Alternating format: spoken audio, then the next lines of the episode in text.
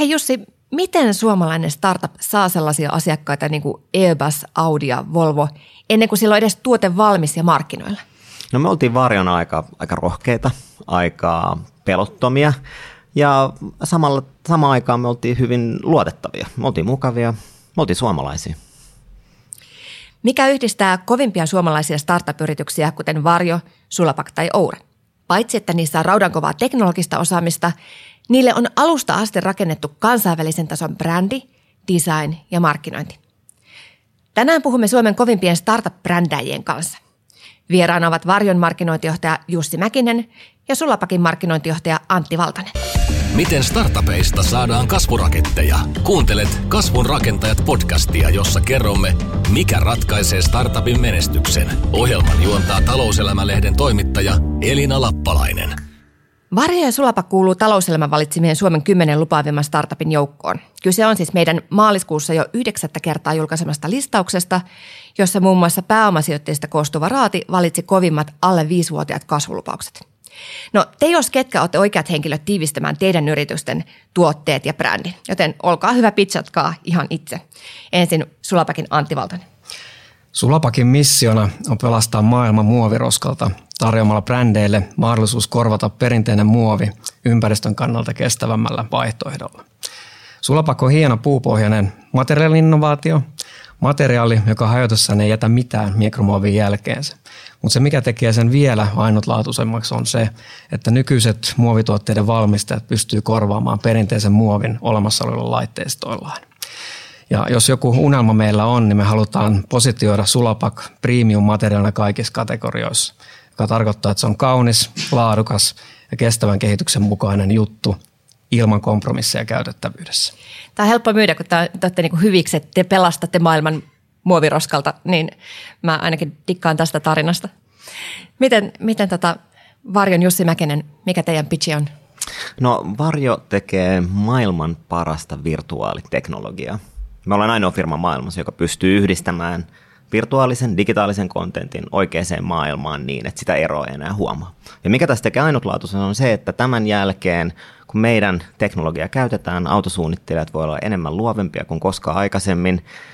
Simulaattorissa harjoittelevat lentäjät voi tehdä sitä koska tahansa kymmenesosalla hinnalla kuin aikaisemmin ja maailmaa pystytään muuttaa aika paljon parempaan suuntaan ja tietokoneet ei oikeastaan koskaan ole enää samannäköisiä sen jälkeen, kun varjo muuttaa ne lopullisesti. No Antti, kun kyse on teollisesta innovaatiosta ja materiaaliteknologiasta, se jää helposti vähän insinöörin makuiseksi. Niin miten ihmeessä puuhakkeeseen perustuvalle materiaaliteknologialle voidaan rakentaa kaupallinen brändi ja kansainvälisen tason design? Tuo on ihan täysin totta, että perinteiset materiaalitoimittajat niin on yleensä lähtenyt sitä kautta, että ne on toimittanut niin sanotusti granulaa, eli tämmöistä raetta, ja sen jälkeen muovituotteiden valmistajat on kokeillut sitä laitteessaan.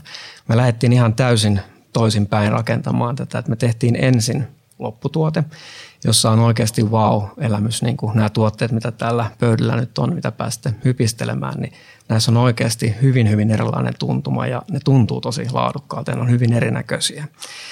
Ja tämän wow-momentin kautta, niin koska hyvin alkumetreillä jo, niin me päästiin moniin kilpailuihin mukaan, mistä me sitten saatiin tunnustusta ja erittäin hienoja voittoja, niin sitä kautta kosmetiikkabrändeihin kiinni, jotka on tosi tosi johtavia, mitä tulee esimerkiksi kuluttajalähtöisyydessä ja brändin tavallaan brändilähtöisyydessä, että ne, ne brändit on hyvin pitkälle rakennettu sitä kautta. Ja totta kai se auttoi myös meitä positioitumaan ja miettimään, että miten me oikeasti halutaan tämä brändi rakentaa.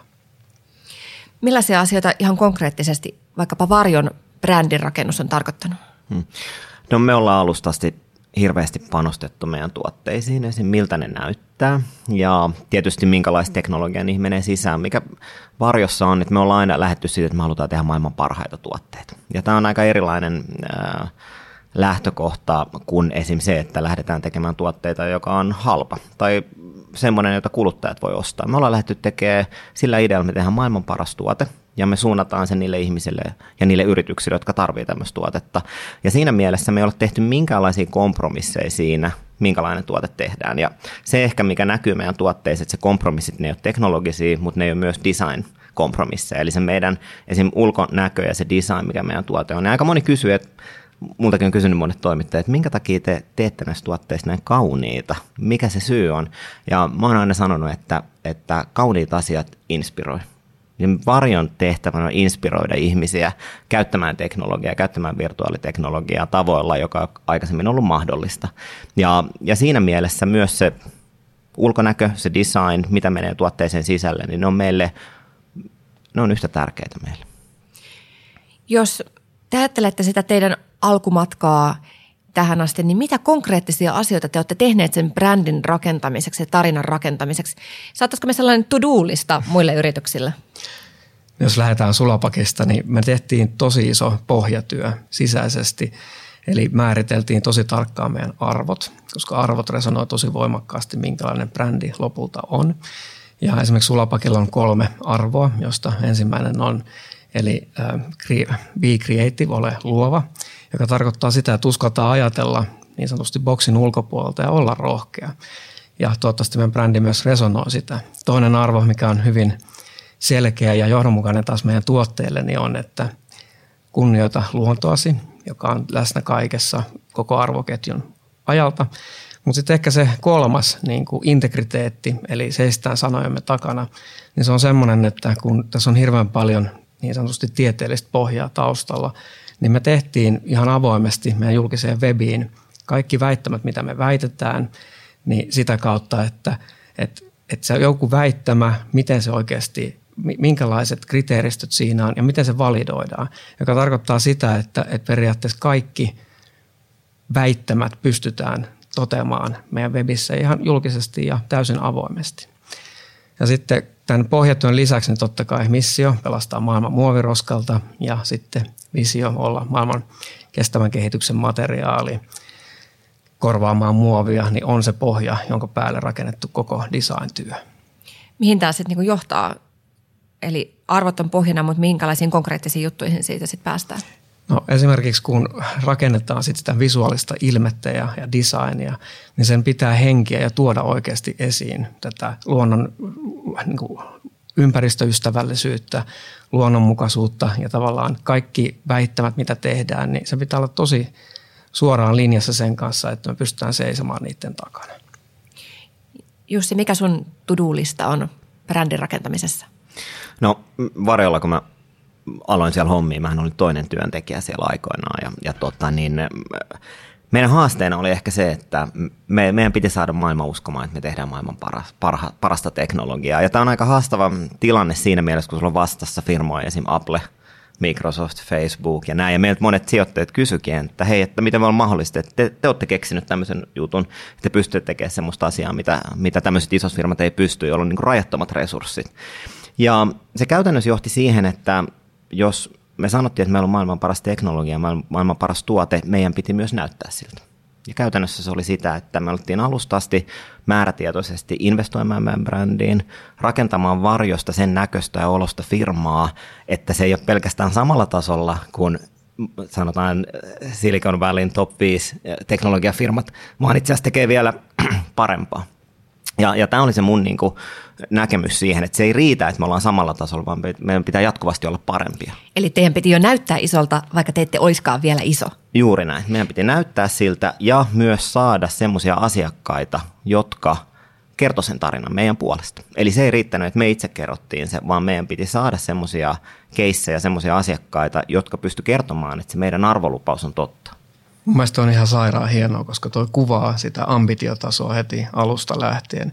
Ja ehkä tämmöinen hyvä esimerkki, mikä meillä on Sulapakilla tämmöisenä niin sanotusti unelmana olisi, että meistä tulisi oikeasti kestävän materiaali, kestäviä materiaalien Goretex, joka tarkoittaa sitä, että tämmöiset isot brändit, mitä säkin mainitsit tuossa, niin ne myös ratsastaisi meidän brändillä. Eli oikeasti se kääntys niin päin, että on se Goretex, Teflon – Kevlar tai joku muu, niin sulapakista tuli synonyymi laadukkuudelle, laadukkuudelle ja kestävän kehityksen materiaalille. Eli oikeastaan tässä nyt alussa tämä opetus on se, että jos sä haluat olla maailman paras ja olla joskus iso, niin sun täytyy alusta lähtien jo näyttää siltä, että sä tosissasi ja tavoittelet sitä. Nimenomaan ambitio pitää laittaa tosi, tosi korkealle. Kyllä, ja myös se tekeminen, että siihen pitää investoida. Tämähän ei ole ilmasta, eikä se ole halpaa vaan että brändiin pitää pystyä investoimaan alustasti, ja se on investointi, joka ei tuota välitöntä arvoa mutta se on investointi, joka tuottaa arvoa pitkällä tähtäimellä. Ja tämä on aika tärkeä juttu, jonka foundereiden pitää tajuta. Ja silloin kun sulla on semmoisia vc mukana ja sijoittajia, jotka on ollut mukana tämmöisessä rakentamisessa, ne ymmärtää kyllä sen. Tosi hieno toi, mitä sanoit niin pitkän tähtäimen tekemisestä, koska jos esimerkiksi markkinointi jaetaan kahtia, pikkasen kategorisoida, mä kategorisoiva ihminen, niin tavallaan voidaan jakaa tämmöiseen niin kuin thought leadership rakentamiseen, eli ajatusjohtajuuden tekemiseen ja sitten tämmöisen ehkä perinteisempään kysynnän luomiseen. Niin me suomalaiset ollaan oltu ihan törkeän hyviä tässä kysynnän luomisessa, ymmärretään analytiikkaa ja miten konversioasteita saadaan parannettua ja muuta.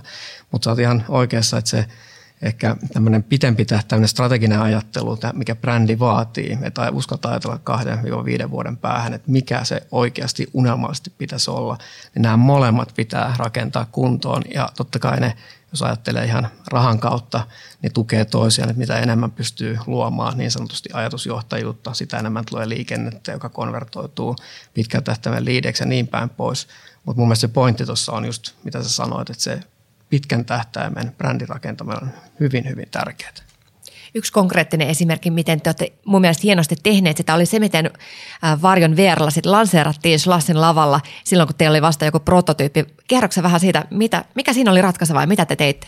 Joo, tämähän oli niinku osoitus, sanotaan semmoista äärimmäisestä rohkeudesta, jota sanoisin, että en ole tämmöisessä isossa korporaatiomaailmassa ikinä tulisi kyse, kyseeseenkään, että samaan aikaan, kun me vielä edellisiltana, meillä oli Slashi tulossa ja piti näyttää laseja Ruotsin prinssille ja Englannin prinssille ja piti pitää keynote, niin edellisiltana vielä niin kuin koodaajat oli koodaamassa sitä ja 3D-printtikoneet laulo. Ja, ja totta, niin Mä kävin sam- teidän toimistolla silloin vähän ennen ja siellä niin kat- kattelin, että okei, tässä niin 3D-printtiä rakennetaan. joo, joo, just näin. Ja, ja, totta, niin, ja tosiasia se oli se, että vielä edellisiltana – sitä niin kuin laitettiin kondikseen sitä tuotetta. Ja, ja tota, niin samaan aikaan seuraavan päivänä Urholla oli iso keynote, jota me oltiin jo vuoden ajan mä olin suunnitellut. Mä olin 2016 Slashissa, Slashissa ja foundereiden kanssa ja silloin me mietin, että vuoden päästä me ollaan tuolla, me pidetään kovin keynote ja me kerrotaan meidän visio ja tuotteet. Ja samaan aikaan tuotetta ei ollut valmista, meillä ei ollut viimeistä niin tämmöistä industrial designia edes valmiina, mutta me tosi rohkeasti mentiin lavalle, me kerrottiin meidän tarina,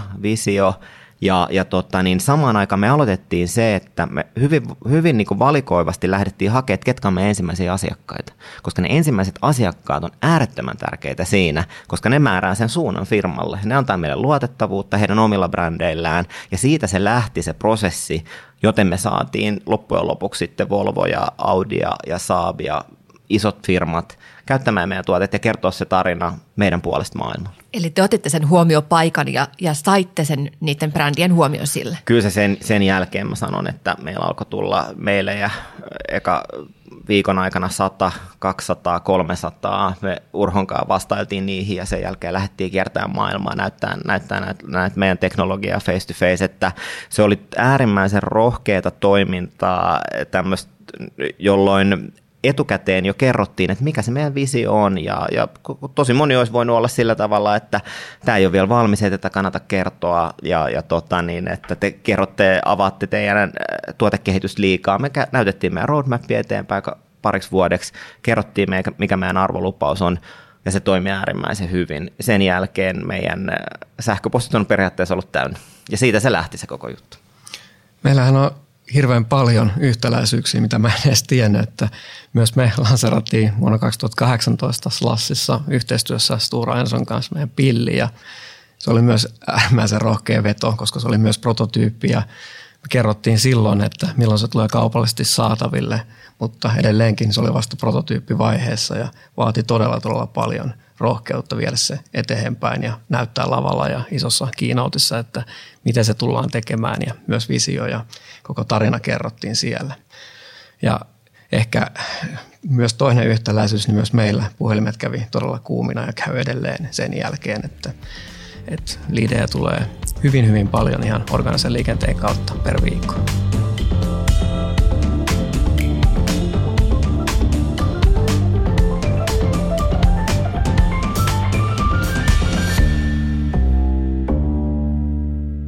No kun te olitte saaneet ne autotehtaat ja Airbusit ja muut asiakkaat, niin mitä te nyt sitten niiden kanssa teette? No tässä on tosi mielenkiintoinen tarina tämän, tämän Slashin jälkeen. Mä olin sitten yksin meidän markkinoinnissa, ei ollut ketään muuta kuin minä. Mä olin koko yön soitellut Euroopan autotehtaille sinne, että saadaanko käyttää teidän logoja ja voidaanko kertoa tämä tarina. Ja sitten Volvo, tuli vähän myöhään. Ne mulle samana aamuna, kun oli Slashin keynote, kertoi, että no niin, että, että voitte käyttää meidän logoa. Ja mä en ehtinyt laittaa sitten niiden logoa sitten sinne Urho esitykseen ja sitten ne soitti mulle Volvolta hyvin, hyvin niin kuin temperamenttisesti, minkä takia Volvon logo ei ollut siellä muiden isojen automerkkien kanssa. Ja mä sanoin niille, no niin, että ei tässä mitään, että te olette vähän myöhässä, mutta tehdään jotain todella eksklusiivista ja hienoa seuraavalle vuodelle yhdessä. Ja sitten mä kutsuin Volvon R&D-porukan Helsinkiin katsoa meidän tuotekehitystä, ja sillä hetkellä he esitti meille idean, että he haluavat ajaa heidän prototyyppiautoa varjon lasit päässä –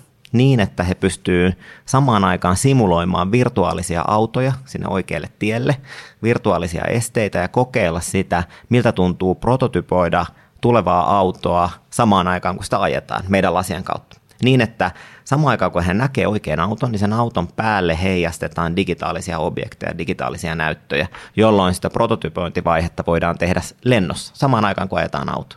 Ja siitä lähti tämmöinen vuoden projekti sitten, jonka loputtua Volvo investoi meihin. Ja, ja tota, niin tämä oli niin kuin hirveän hauska esimerkki siitä, mit, minkälaista julkisuutta tämä, tämä Slash Keynote synnytti. Ja ihan käytännössä saatiin tämmöinen projekti, jossa he me yhdessä Varjon kanssa kehitti semmoisia asioita, mitä koko autoteollisuus ei ollut aikaisemmin nähnyt. Ja nyt esim. tällä viikolla mulle tulee Japanin isoin autotehdas taas vieraaksi, joka haluaa tehdä sama asia, mitä Volvo Mutta tärkeä osa teidän markkinointia on myöskin niinku kertoa näiden asiakkaiden kanssa niin heidän onnistumisista. Kyllä, kyllä. Se on tosi iso juttu. Ja sen takia mä heti tämmöisen niin R&D-projektin alussa mä otan yhteyttä myös heidän PR- ja markkinointiosastoon. Ja ihan samalla tavalla kuin meidän R&D-osastot sulautuu yhteen, niin, niin myös Volvon PR- ja markkinointikoneisto ja meidän markkinointikoneisto menee yhteen. Eli, eli tässä tämä, niin kuin, mikä mun oppi on, että R&D ja markkinoinnin yhteistyö, saumaton yhteistyö heti alusta asti, oli se kyseessä tuote tai asiakasprojekti, on äärimmäisen tärkeää, koska sitä ei voi tehdä ikinä jälkikäteen tai myöhään, koska silloin se tuntuu vain päälle liimatulta. Ja silloin markkinointi saa yleensä vähän huonoa mainetta. Mm. Antti, te lanseerasitte siellä Lassissa Sturlainson kanssa nämä biohajuvat pillit, mutta mitä kaikkea muuta tästä sulapakimateriaalista nyt tehdään ja minkälaisten brändien kanssa te työskentelette? Sulapakin materiaalihan ei ole pelkästään applikaatioita, vaan siitä pystyy tekemään tosi monenlaisia juttuja.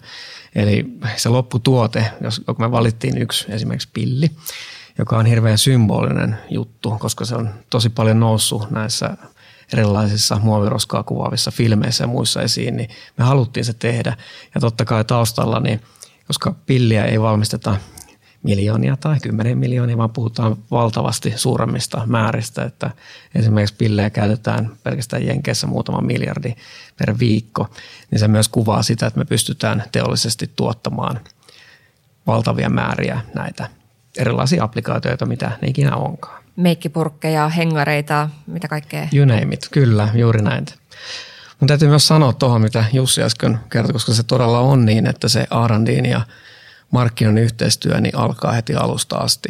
Et esimerkiksi meillä, jos ajattelee koko arvoketjua, niin me ollaan hyvin selkeästi niin kuin pyritty olemaan maailman parhaita siinä R&Dissä, kehittämässä mikromuovittomia ratkaisuja, mutta myös siellä toisessa ääripäässä, eli siinä go-to-marketin tukemisessa. Kun asiakas haluaa viedä sen on se henkari, pilli tai mikä tahansa muu applikaatio niin sanotusti markkinoille, niin me tuetaan ja autetaan, miten se viesti tehdään yhdessä, miten se auttaa tätä brändiä positioitumaan ja minkälaisia erilaisia niin sanotusti elementtejä me voidaan antaa heille tukeakseen heidän markkinointiaan. Hei, joulukuussa Sulapak keräsi 15 miljoonaa euron rahoituskierroksia, jossa pääomasijoittajana oli luksusbrändi Chanel. Millaista brändiosaamista se Chanel on teille tuonut sijoittajana mukanaan? Ymmärtääkseni se oli niin kuin yksi tärkeistä syistä, miksi te olette halunneet niiden kanssa tehdä yhteistyötä, että, että on se aika mieletön bränditalo. Siis Chanel on ihan käsittämättömän hieno talo. Mutta ehkä mä nostasin siitä koko rahoituskierroksesta esiin myös Skyn ja Bonnierin. Eli Sky lähti myös mukaan ja sehän on Euroopan yksi suurimpia mediataloja. Ja sitä kautta me totta kai pyritään saamaan myös yhä enemmän ja enemmän kansainvälistä näkyvyyttä. Mutta sitten ehkä toinen semmoinen, mikä me tehtiin tämän A-rahoituskierroksen mukana, niin oli, niin me rakennettiin tämmöinen niin sanotusti niin sanottu advisory boardi, mihin me saatiin tosi tosi kovia ja hyviä nimiä mukaan, jotka oikeasti auttaa meitä niin sanotussa brändityössä ja markkinoinnissa. Esimerkiksi Sofia Benz, joka on ollut Spotifyn taustalla, vetänyt heidän globaalia markkinointia tosi pitkään ja rakentanut sen. Charlie Kumar Skylta ja ihan muotila Mika myös on, on mukana. Että me ollaan tosi tosi iloisia ja kiitollisia tästä, koska se tuo sitä niin sanotusti kokemusta ja myös niin kuin tavallaan ajatusta, että, että uskalletaan olla ja ajatella isosti ja viedä tätä juttua ihan oikeasti kansainvälisen markkinoille. Eli jos halutaan tehdä kansainvälisen tason brändiä, niin sitten täytyy olla mukana myöskin kansainvälisiä kokeneita neuvonantajia. Kyllä, ehdottomasti. Ja toinen mun mielestä semmoinen muuten oppi, joka, joka startuppien pitäisi muutenkin niin kuin oppia nimenomaan noin, että, että markkinointiosaamista pitää rekrytä aikaisin – mahdollisimman aikaisessa vaiheessa, ja myös pitää osata luoda tämmöinen advisory boardi niistä, jotka on, jotka on tätä tämmöistä tehnyt. Niin on se oikea tapa, jota, jolla tavalla suomalaiset useammatkin startupit niin kuin pääsisi siihen, että luodaan sitä brändiä ja sitä thought leadershipia, just mitä sä puhuit, joka oli, tykkäsin tuosta jaottelusta, mitä sä sanoit, se oli to, todella fiksu ja Tämä, tässä on tämä myynnin ja markkinoinnin tämmöinen niin kuin ikuinen, ikuinen tämmöinen, tämmöinen niin kuin taistelu, että totta kai pitää sitä menekin edelleen tehdä myynnin edelleen, mutta samaan aikaan sitä thought leadershipia luoda se on hyvin, hyvin tärkeää ajatella isosti. Ja esimerkiksi jos puhutaan markkinoinnista noin niin kuin ylipäätänsä, niin tämmöinen hajuton markkinointi, joka ei jaa tunteita ja fiiliksiä, eli on tavallaan niin sanotusti kaikille kivaa, niin se harvoin saa valtavaa tunnereaktiota aikaiseksi, koska se on liian niin sanotusti kompromissin vetoinen juttu. Ja tämmöisissä jutuissa esimerkiksi tämmöiset tosi seniorit neuvonantajat pystyy auttamaan, että hei, että uskalletaan ottaa riskejä ja nähdä isosti, että mihin suuntaan viedä joo, tätä joo. laivaa. Ja tämä on niin kuin B2B-markkinoinnissa on niin kuin ikuinen myytti tälleen, että siellä vaan niin kuin roijakovat numerot määrittää. Totuus on se, että siellä on ihmiset taustalla, ihmiset tekee päätöksiä tunteilla ja, ja tota, niin jotta halutaan tämmöistä thought leadership, niin siinä pitää tuoda ne tunteet mukaan. Koska ei muuten niin kuin varjon tapauksessa brändit niin kuin Audi, saksalainen autofirma, joka nyt niin kuin päästä ja, ja siellä on niin kuin kova PR-koneistoja taustalla, niin ei ne muuten ole niin kuin mene semmoiseen, että hei, että me halutaan tehdä Varjon kanssa yhteistyötä. Me halutaan, että Varjon brändi näkyy meidän työssä. Siellä pitää olla taustalla jotain, joka herättää sen tunteen, että nyt on niin kova porukka tossa, että se tuo itse asiassa lisäarvoa Audille tai Volvolle tai Airbusille, että siellä on Varjon kaltainen juttu, juttu mukana. Ja tämä on niinku se kova ehkä niinku saavutus, mitä mä itse pidän Varjon niin kuin markkinointi- ja brändäyksessä. Nämä firmat haluaa, ne tulee meidän luokse. Me halutaan tehdä teidän kanssa markkinointiyhteistyötä. Ja se on, se on hieno paikka nyt, kun me ollaan päästy siihen vuonna 2020. Täysin samaa mieltä ja tota ei voi liikaa korostaa, että se ei ole pelkästään se tuote, jonka toki pitää olla ihan huippu ja maailman ykkönen, mutta se markkinointiosaaminen ja tukeminen sen yleensä valtavasti suuremman markkinointiorganisaation juttuja niin on hirveän tärkeää.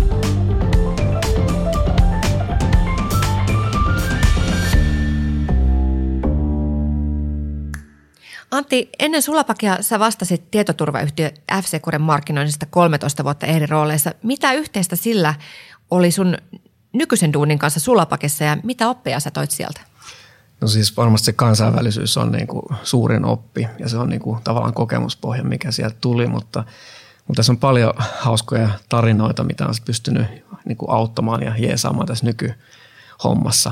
Mutta ehkä koska jos miettii, että viimeiset kahdeksan vuotta veti isohkon yrityksen viestintää ja markkinointia, jossa budjetti oli luokkaa plus 10 miljoonaa ja 450 ihmistä, niin totta kai se on aikamoinen shokki, että Me, Myself and I lähtee ihmettelemään, että miten tästä nyt luodaan sitten maailmanlaajuisesti valtava brändi.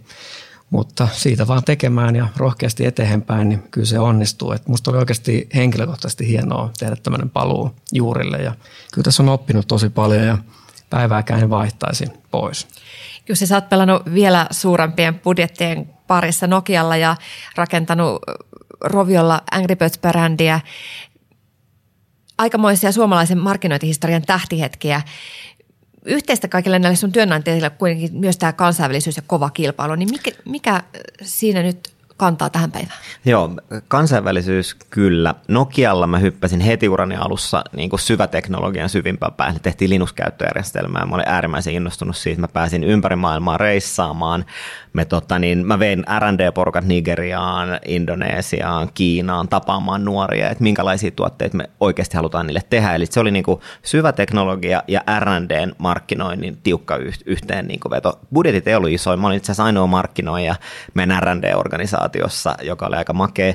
Mitä mä sieltä sain? Mulla oli äärimmäisen hyviä esimiehiä, esim. Blanka Jutti, joka on nykyään äh, Heinekenin johtoryhmässä, Apo Bobellan, joka on nykyään tota, niin taas niin kuin, brändi, brändi äh, VC-yrittäjä ja sieltä mä sain niin kuin äärimmäistä oppia siitä, että miten oikeasti tehdään deep technology markkinointi ja brändäys. Me tuotiin N900 ja maailman megakäyttäjärjestelmät. Se oli, se oli huikea aikaa. No sen jälkeen mä menin Roviolle, hyvin erilaista. Siellä oli taas kaksi isoa juttua tulossa. Angry Birds 2, joka oli sequel, toinen versio maailman tunnetuimmista pelistä, äärimmäiset paineet. Koko firman tulevaisuus riippui silloin Angry Birds 2 lanseerauksesta ja Angry Birds 1 elokuvan lanseerauksesta. Mä olin vastuussa molemmista asioista markkinointijohtajana. Ja mitä mä sieltä opin? Äärimmäinen paineensietokyky äärimmäinen paineensietokyky ja erilaisissa äh, tämmöisissä niin kuin erilaisten äh, ristiriitojen sovittaminen ja, ja tämmöisen niin kuin projektin loppuun vieminen, joka tietysti niin kuin johti siihen, että Rovio teki onnistuneen IPO. No nyt mun on pakko kyllä kysyä, että miten se Angry Birds 2 ja leffan markkinointi sun mielestä sujuu? Tämä oli erittäin hyvä kysymys. Voisin puhua tästä tunnin. Äh, Angry Birds 2 oli peli, joka piti asemoida tämmöisille nuorille aikuisille – koska siellä käytetään rahaa. Angry Birds-elokuva oli taas koko perheen elokuva, joka haluttiin asemoida perheille.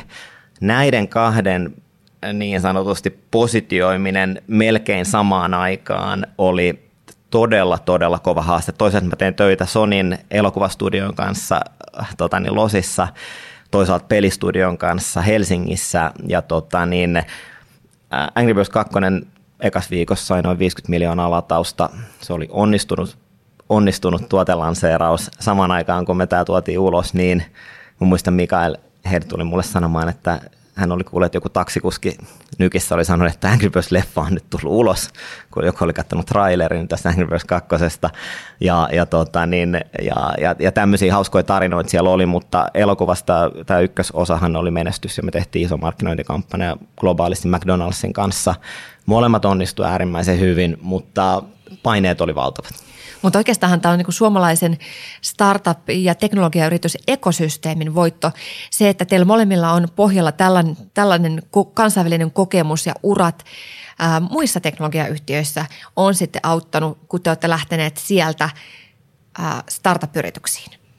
Joo, kyllä, kyllä. Siis mä sanon, että tämä oppi, mitä tässä on tullut, kaikki onnistumiset, kaikki virheet, kaikki minkälaisia ihmisiä kannattaa rekrytoida, miten rekrytoida ja miten rakentaa juttua. Ehkä just omassa osalta nimenomaan, että niin kuin esim. Nokialla, niin ei siellä ollut isoja budjetteja ja lähdettiin niin kuin ihan nollasta tekemään. Me oltiin startuppi ison, ison, ison, ison firman sisällä, mutta tota, niin, kysin on niin kuin hirveä oppi, noin kymmenen vuoden oppi ollut taustalla tietysti. Ja mä niin kuin koen varmaan meidän molempien tarinoissa se, että, että tämä niin kuin vuosien oppi, miten tehdä asioita, niin me ollaan nyt onnistuttu ne tuomaan niin kuin uusiin startuppeihin, niin kyllä se on ollut se on ollut iso. Ja toisaalta mä toivon myös, että niiden rekrytointien kautta ja mitä itse pystyy auttamaan muita startuppeja, niin pystyy viemään sitä eteenpäin ja auttaa koko suomalaista ekosysteemiä. Mä olen täysin samaa mieltä ja ehkä vähän kun tulee kilometrejä mittarein, niin on ruvennut vähän miettimään niin kuin henkilökohtaisesti myös. Ja mulla ainakin itselleni, mä oon huomannut tämmöisen piirteen, että mulla on hirveän tärkeää päästä tekemään merkityksellisiä juttuja ja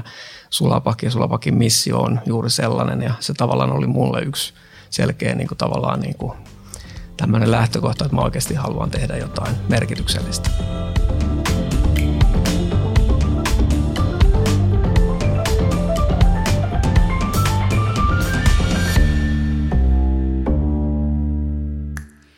Me ollaan puhuttu aika paljon brändirakentamisesta ja mä, mä tunnistan, että, että mulla on hirveän paljon tutumpaa toi mobiilipeliyhtiöiden kuluttajille markkinointi, sen mä niin osaan, mutta, mutta sitten itse asiassa toi yrityksille myyminen ja tuollaisen teidän, teidän kaltaisten teollisten innovaation markkinointi, niin se on mulle kyllä vähän tuntemattomampi homma.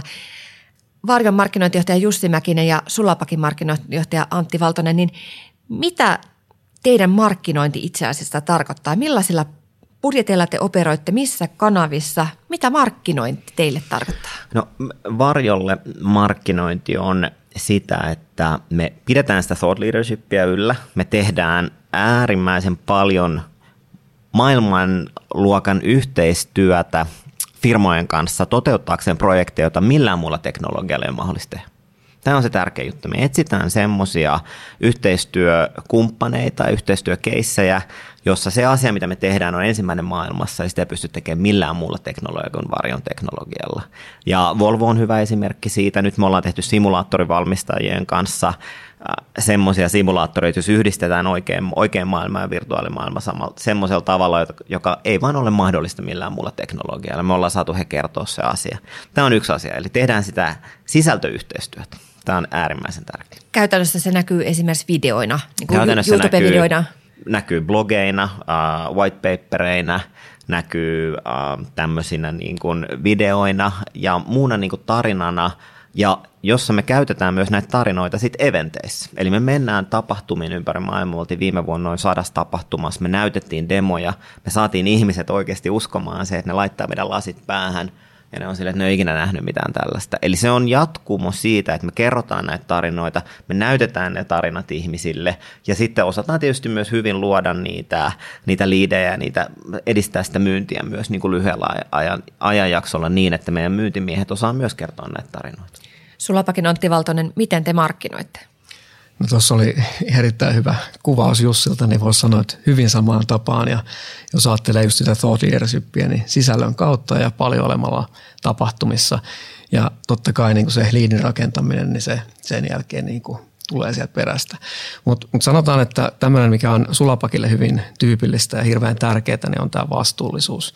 Ja kun täällä on hirveän paljon myös viherpesua koko ajan joka paikassa, niin, niin meille se on ollut hirveän tärkeää ja sydämen asia, että me oikeasti myös koulutetaan yleisöä ymmärtämään, mikä on esimerkiksi mikromuovittomien materiaalien ero verrattuna perinteisiin muoveihin ja niin edelleen. Että nämä on hirveän tärkeitä meille myös tuoda sen sisällön kautta. Joo, toi, me, me, meille ehkä yksi sellainen tärkeyttä tuossa koko alalla on ollut, että täällähän aikoinaan kun Magic Leap, Magic Leap lanseerasi oman tuotteensa hirveällä hypellä ja, ja, ja näytti markkinointivideoita, jos, jotka sitten ei ole periaatteessa ollutkaan mahdollisia. Ja, ja, ja Microsoft HoloLens aikoinaan myös, kun ne toi oman tuotteensa, niin siinä hirveän paljon näytettiin asioita, mitkä ei ollut mahdollisia. Eli, eli se markkinointi oli niin kuin hypen luomista enemmän kuin bisneksen luomista.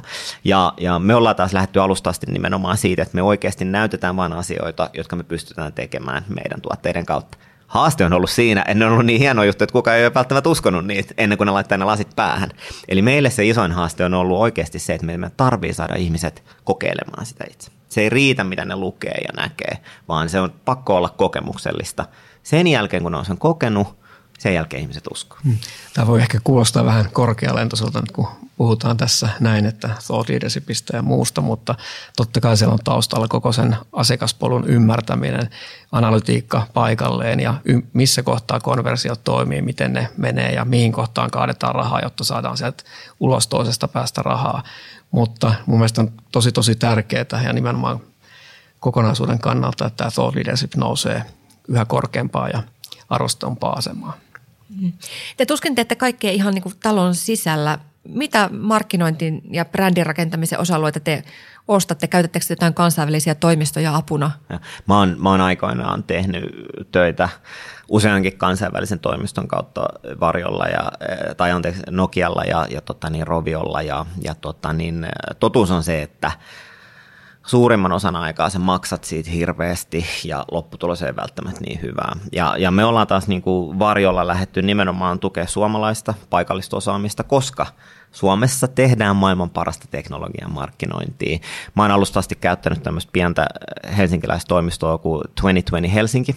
Ja, ja tota, niin itse asiassa siinä on hauska tarina, koska he itse asiassa perusti tämän firman – äh, mun suosituksesta. Mä sanoin, että hei, perustakaa uusi firma, mä tunnen, että te olette huipputyyppejä, mä oon tehnyt teidän kanssa paljon asioita, mä, mä luotan teihin täysin, perustakaa firma ja Varjo rupeaa tekemään teidän kanssa juttuja. Et mä oon ollut itse asiassa aika, aika niin kuin ylpeä ja tyytyväinen siitä, että Varjo on myös näin voinut luoda uusia firmoja myös niin kuin markkinointi, markkinointitoimistojen kannalta. Ja, ja totta, niin heidän kanssaan ollaan tehty alustasti yhteistyötä ja, ja tota, niin mä uskon Se on siihen. vähän sellainen ulkoistettu sisäinen toimisto. Joo, joo, itse asiassa toi on erittäin hyvä ulkoistettu sisäinen toimisto, koska he itse asiassa istu Varjon toimistolla aluksi, kun heillä ei ollut omaa toimistoa. Mä sanoin, että tulkaa Varjon toimistolla istumaan, voitte rauhassa istua meidän kanssa ja olla lähellä meidän R&Dtä, meidän designia tekemistä. Se oli hirveän hedelmällistä aikaa, se oli aivan huippuaikaa. Ja sitten tietysti kun he sai lisää asiakkaita, he otti uuden toimiston, mutta, tota, niin, mutta tämä oli, tämä oli todella toimiva konsepti ja, ja, ja tota, niin mä suosittelen ja toivon, että enemmänkin suomalaiset startupit nimenomaan auttaa suomalaista koko markkinointi- ja brändikenttää sillä, että käyttää suomalaisia tekijöitä ja osaajia. Musta toi ulkoistettu, sisäistetty oli tosi hyvin sanottu, koska me ollaan Sulapakilla myös rakennettu tosi pitkälti aluksi freelancerin pohjalla, että otettu ja löydetty ne parhaat tekijät ja tavallaan pidetty sit sitä verkostoa yllä. Ja mulla on myös pitkä tausta kansainvälisen markkinoinnin tekemistä f niin ihan suoraan voi myös sanoa, että koska startupien budjetit on aika rajattuja, niin hyvin, hyvin harvoin saat oikeasti huippu kansainvälisen tiimin. Pääset toki kansainvälisen toimiston kanssa tekemään, mutta koska budjetit on niin rajallisia, niin sitten sä tavallaan joudut tekemään maakuntasarjan tiimin kanssa sitä ja sitten mä väitän ja mä olen täysin samaa mieltä, että Suomesta löytyy kyllä osaamista, kun osaa etsiä. Ja to, toi on tosi fiksu, mitä sä sanoit, just tuommoinen freelancer-verkosto. Ja se, mikä tuossa niin kansainvälisessä toimistossa on se, että nimenomaan startupit ja asioita, mitä mekin tehdään yleensä pienellä resursseja, tarkoittaa, että sun pitää integroitua aika tiiviisti osaksi sitä luovaa työtä ja sitä markkinointityötä, mitä tehdään näiden freelancereiden tai, tai toimistojen kanssa. Ja se ei ikinä onnistu isolla toimistoon. Ne, se on ihan erilainen se peli. Sä oot siellä niin kuin jonkun account managerin niin kuin käden päässä, kun sun pitäisi oikeasti puhua sille niin kuin luovalle tiimille. Ja se ei vaan onnistu. Ja mä oon niin kuin ainakin oppinut sen, että startuppien pitää integroitua ihan samalla tavalla kuin R&DC tai designi, niin myös siihen tekemiseen, mitä markkinointitoimisto tai bränditoimisto tekee. Hyvä, että päästiin tähän, koska tämä on ehkä niin samaistuttavampaa muille alkuvaiheen yrittäjille, koska joku voi ehkä ajatella, että helppoahan teidän, että Sulapak on kerännyt tähän mennessä 16 miljoonaa euroa pääomasijoittajilta ja Varjo peräti 34, niin mutta onko pienemmin rahoitettuilla teknologiafirmoilla mahdollisuuksia tässä kansainvälisen brändirakennuksen markkinoinnin pelissä? No on, on, ehdottomasti on. Et kysehän ei ole niinku siitä, että käytetään rahaa, vaan kyse on siitä, että löydetään oikea kumppani, joka ymmärtää sitä tuotetta, joka ymmärtää sitä arvolupausta ja on valmis lähteä sille matkalle teidän kanssa. Ja, ja tota, niin tämä on ainakin se, miten mä koin sen. No Varjon tapauksessa esimerkiksi me käytettiin markkinointiin kokonaisuudessa siidirahoitukset noin 10 prossaa, joka oli aika paljon, joka oli aika rohkea niin kuin veto siinä vaiheessa, mutta se idea oli nimenomaan siinä, että me haluttiin heti alkuvaiheessa, ja se oli Urhon esim. yhden varjon perustajan visio nimenomaan, että meidän pitää varjona luoda brändiä ihan alusta asti. Että kyllä se lähtee myös siitä, että näillä foundereilla on niin kuin oikeasti niin kuin visio ja, ja ymmärrys siitä, että minkälainen, minkälainen, minkälaisen yrityksen haluaa luoda ja minkälaisen brändin. Antti Valtonen Sulapäkistä, onko sulla jotain semmoisia vinkkejä, mistä tämmöinen niin tavallinen aloittava yritys voisi lähteä liikkeelle, jos sillä ei ole miljoonia? Mä olen ehdottomasti sitä mieltä, ja niin kuin Jussi sanoi, että, että, että pienelläkin pääsee hyvin niin kuin eteenpäin. Että mä itse lähtisin rakentamaan sitä pohjatyötä kunnolla, eli mä oikeasti fokusoisin tosi voimakkaasti siihen, että mikä on firman missio, visio ja niihin arvoihin. Ja sen jälkeen lähtisin sieltä rakentamaan sitä brändiä. Ja toisin sen jälkeen tavallaan sen niin sanotun designin, värit ja tone of voice ja kaikki muut mukaan. Mutta se kaikki lähtee siitä, että se kore on oikeasti mietitty kunnolla ja totta kai se, että se tuote on maailmanlaajuisesti todella, todella hyvä. Joo, toi, toi on, täysin samaa mieltä. Miten me Varjol tehtiin? Me, me lähdettiin hyvin tuote keskeisesti ja teknologiakeskeisesti, eli nimenomaan mietittiin sitä meidän tuotteen arvolupausta. Ja sitä me valoteltiin todella paljon, että kaikki, jotka teki ja tätä, tätä teknologista ihmettä, niin oli samanlainen käsitys siitä, että mikä sen tuotteen arvolupaus on, kenelle se on tehty, mitä arvoa se tuottaa. Ja, ja niin kuin lähdettiin siitä, että koska yleensä niin kuin jos puhutaan deep, deep tech, eli tämmöisestä syväteknologiasta, niin kysymyksessä on, voi olla hyvin niin kuin harvinaislaatuinen teknologinen innovaatio, jota hyvin usein ihmiset vielä ymmärtää vähän eri tavalla, että mikä sen arvo on ja kenelle sitä tehdään ja, ja, ja tota, niin tämä on hyvin, hyvin, hyvin tavallista. Niin siinä mielessä mä koin, että oli hirveän tärkeää alustasti tehdä äärimmäisen selkeäksi, että mikä sen tuotteen arvo on sille loppuasiakkaalle, mikä se on, jotta kaikki se pieni tiimi, vaikka meitä oli seitsemän ihmistä, siinä oli täydellinen yhteinen visio siitä, kenelle me sitä tehdään ja minkä takia. Ja tämä oli niin kuin se ensimmäinen, ensimmäinen niin kuin tähän brändin niin kuin luomisen niin kuin askel, joka on pelkästään sisäistyötä. Se ei edes vaadi ulkoista, ulkoista niin kuin apua vielä. Tota, toi arvon määrittäminen ja nimenomaan ymmärtäminen, että miten sä oot parempi kuin kilpailija, se on ihan super, super tärkeää, koska sitä kautta yleensä kun löytää sen, että joku tuottaa arvoa jollekin, niin että miten se oikeasti resonoi myös se viesti huomattavasti paremmin. Ja tätä mä tarkoitan sillä, että kun ymmärtää oikeasti ja tekee sen pohjatuon hyvin, niin sen jälkeen se markkinoinnin ja designin tekeminen päälle on huomattavasti helpompaa. Kiitos Antti ja Jussi. Kun mä katson teidän mielettömien startuppien tai nykyään oikeastaan kasvuyhtiöiden tarinaa, niin mulla ei epäilystäkään siitä, että ei Suomessa osattaisi rakentaa kansainvälisen huipputason brändiä ja markkinointia. Tästä on hyvä, hyvä ottaa inspiraatiota muihinkin suomalaisiin alkuvaiheen yrityksiin.